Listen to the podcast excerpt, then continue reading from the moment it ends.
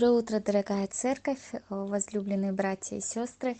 Наконец-то я опять с вами, и мы продолжаем говорить на тему «Сущность греха». Сегодня продолжение этой темы. Я немножечко напомню, так как это было давно, первая часть у нас звучала. Мы говорили о природе греха. Начали говорить о том, что природа греха в чем заключается. Во-первых, это сомнение в Боге, которое приводит к дисгармонии с Богом.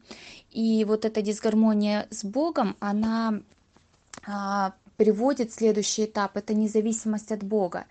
И мы начали говорить о том, в чем заключается проблема независимости от Бога. Мы говорили о том, что на примере электричества мы рассматривали, чем это опасно, в чем заключается проблема. И мы говорили о том, что каждую секунду, даже несколько раз, много раз за одну секунду мы должны погибнуть из-за того, что мы находимся вот в этом диссонансе с Богом по многим параметрам.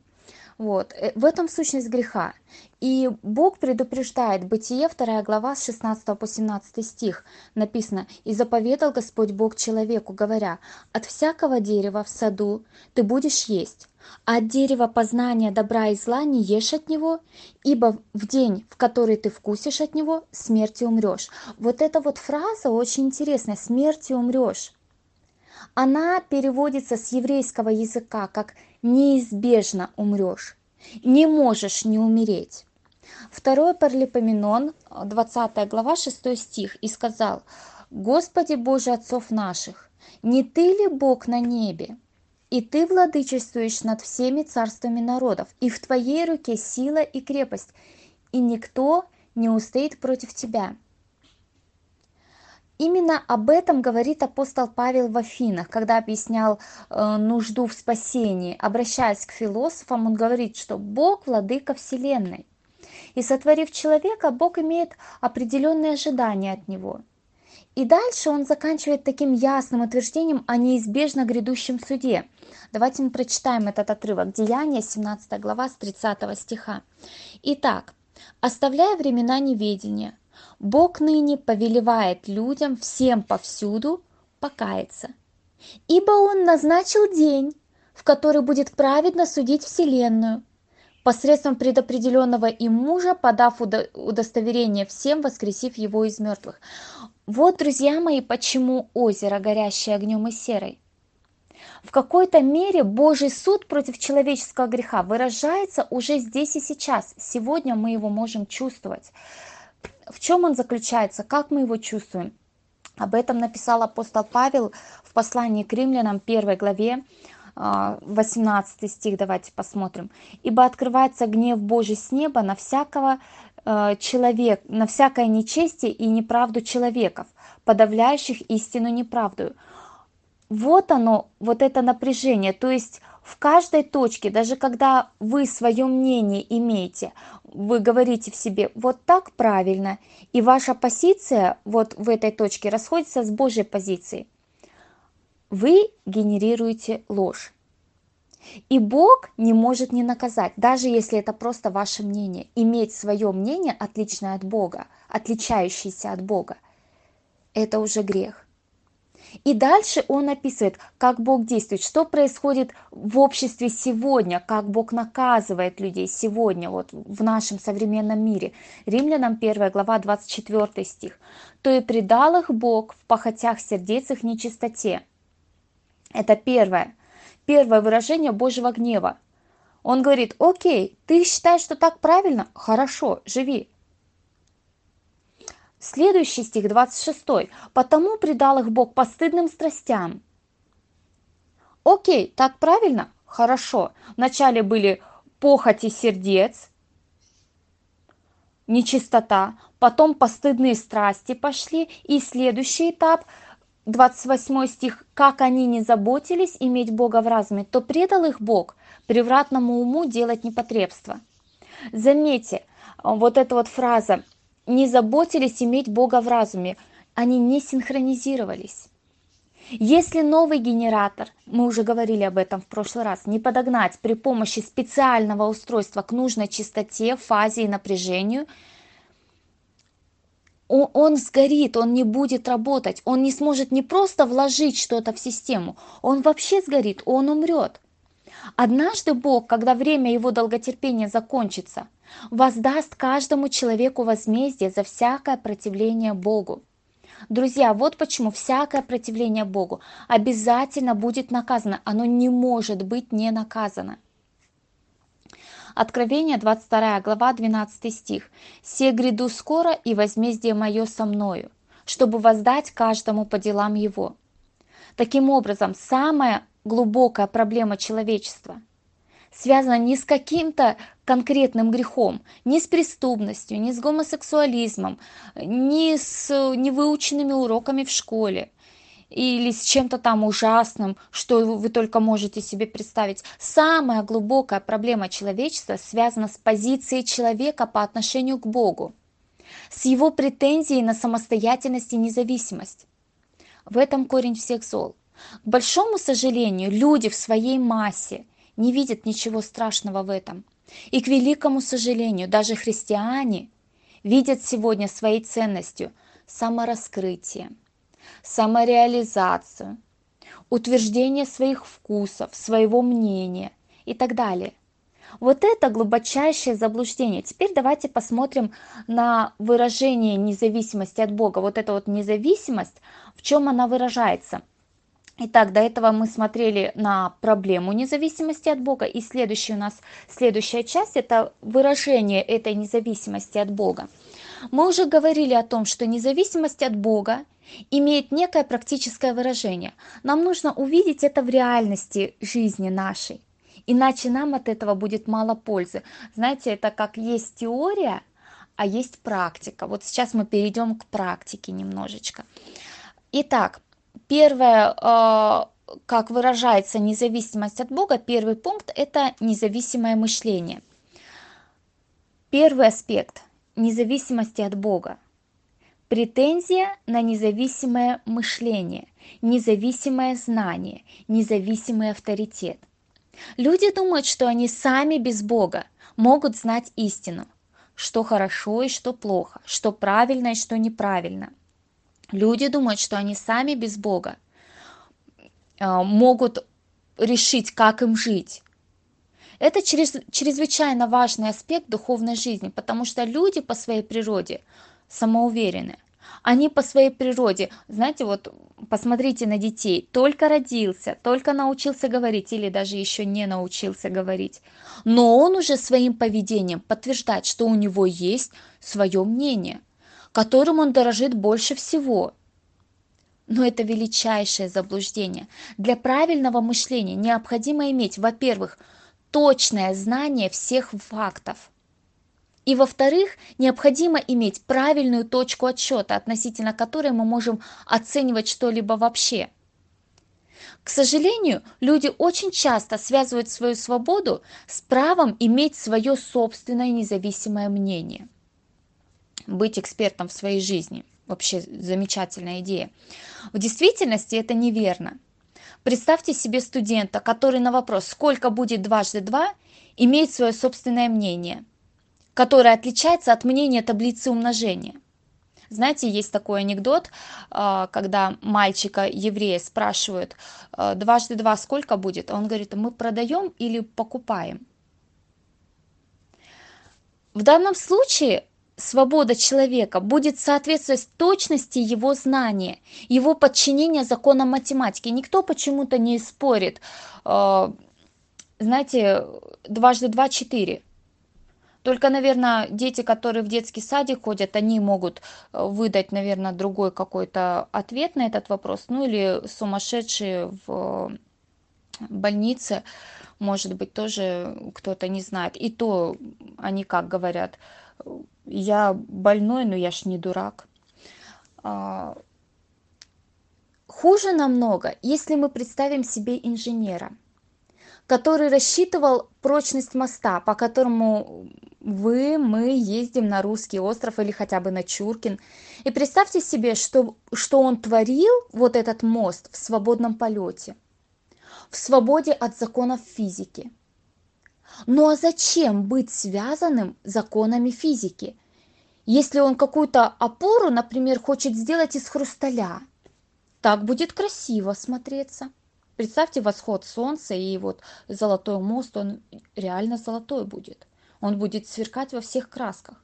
Но вопрос, поедете ли вы по нему на своей машине? То есть, когда мы говорим о таких явлениях, то независимость здесь, это становится не таким главным и важным понятием. Наоборот, здесь крайне опасные вещи. Если взять хирургию, например, еще одна сфера, где вот это свое независимое мнение, независимое от науки, от каких-то знаний, от каких-то открытий. Вот мне кажется, что путь к сердцу мужчины лежит через его желудок. Но это будет не совсем правильно. Когда-то Иисус сказал уверовавшим в Него иудеям, Иоанна 8 глава 31 стих, «Если пребудете в Слове Моем, то вы истинно Мои ученики».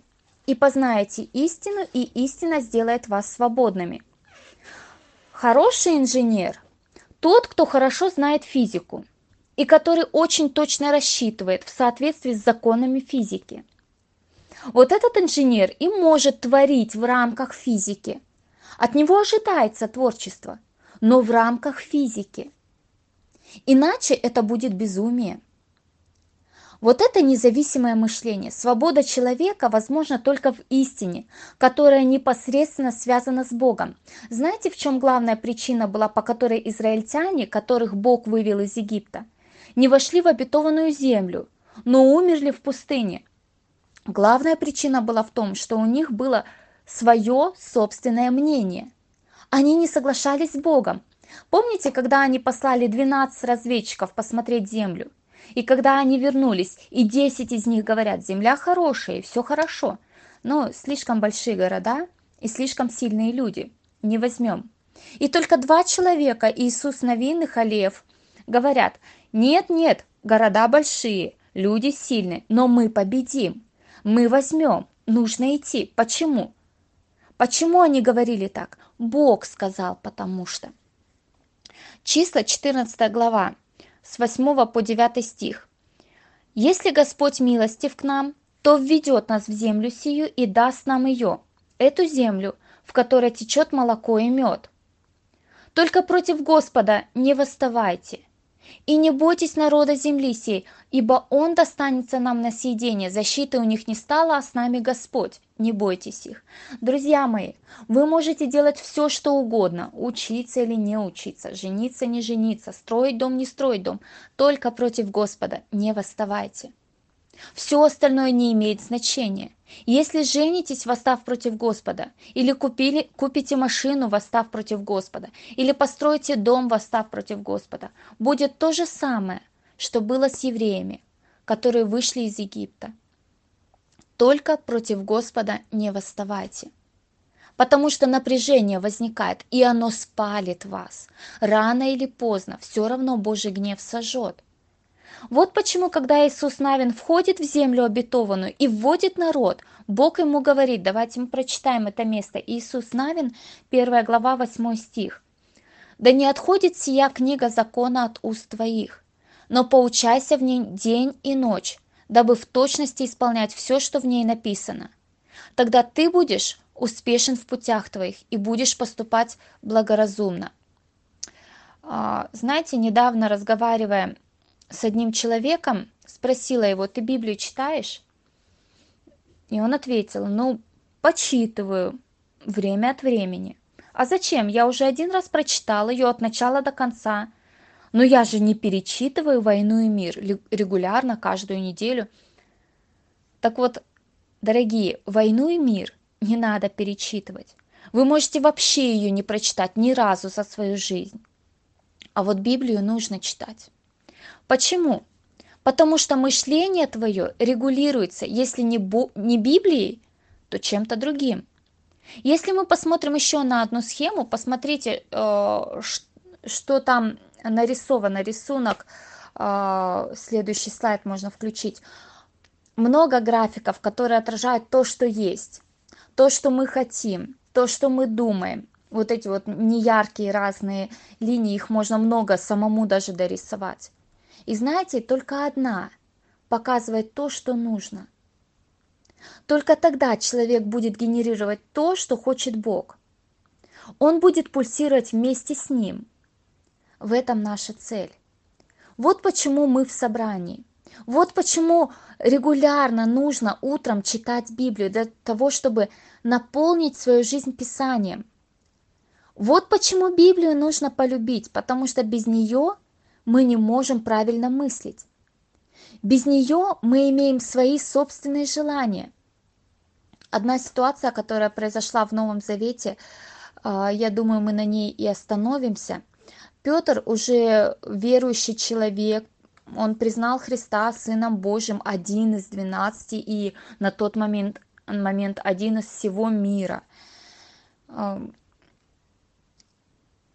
Он признал его Мессией. И когда Христос говорит о приближающихся страданиях, Петр говорит: «А у меня своя точка зрения, Господи, да не будет с тобой этого».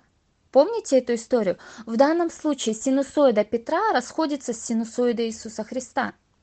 Помните, что Христос ему отвечает? Давайте мы прочитаем эти слова. Эта ситуация. Матфея 16 глава, с 22 стиха мы будем читать. «И отозвав его, Петр начал прикословить ему: „Будь милостив к себе, Господи, да не будет с тобой этого“». Петр желает хорошего Христу, вот так, человеческим взглядом. Знаете, вот если смотреть с нашей точки зрения, с человеческой, то Христос совершал практически самоубийство. И Петр его отговаривает, он говорит: нет, ты нам нужен, ты классный, и не надо умирать. То есть все как бы правильно, но Божий взгляд, он отличается от человеческого. И что Иисус отвечает? Он же, обратившись, сказал Петру: «Отойди от меня». Кто? Как он его называет? Сатана. Почему? Потому что сатана – это противник. В данной ситуации, в данном случае ты противишься моей воле. Между мной и тобой возникает напряжение. И это напряжение большое. Ты мне соблазн, потому что думаешь не о том, что Божие, но что человеческое. Всякое мнение, не соглашающееся с Божьим мнением, будет претензией на собственный авторитет. В действительности это и есть вызов Богу. Всякий раз, когда мы считаем истиной что-то без согласования с истиной Бога, мы претендуем на свою собственную божественность, идя против Бога. Давайте мы помолимся. Дорогой Господь, мы благодарим Тебя за этот день, за то, что Ты показываешь нам не все то золото, что блестит, не все то хорошо, что нам кажется хорошим. Ты показываешь нам, что есть Твоя воля относительно всего мира и относительно нашей жизни. Мы, как люди, могли бы сказать: Господь, да не будет всего с миром, когда Ты говоришь, земля и все дела на ней сгорят. Но в данном случае мы становимся противниками Тебе. Господь, Ты дай нам мудрости, дай нам разума в том, чтобы не восставать против Тебя даже в своем собственном мнении. Даже в своих каких-то мелких желаниях, Господь, чтобы наша воля, она не расходилась с Твоей.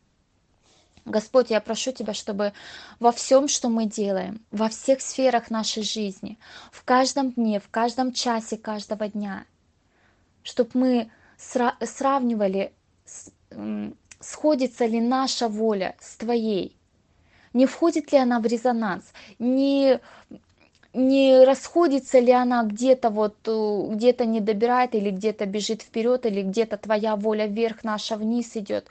Господь, я прошу Тебя, чтобы мы были внимательны в каждой секунде, в каждом дне нашей жизни, чтобы наша воля, она была не нашей волей, она была Твоей, потому что Твоя воля святая, угодная и совершенная, благая. Господь, я прошу Тебя, Ты дай нам мудрости смириться перед Твоей волей. Во имя Иисуса Христа. Аминь.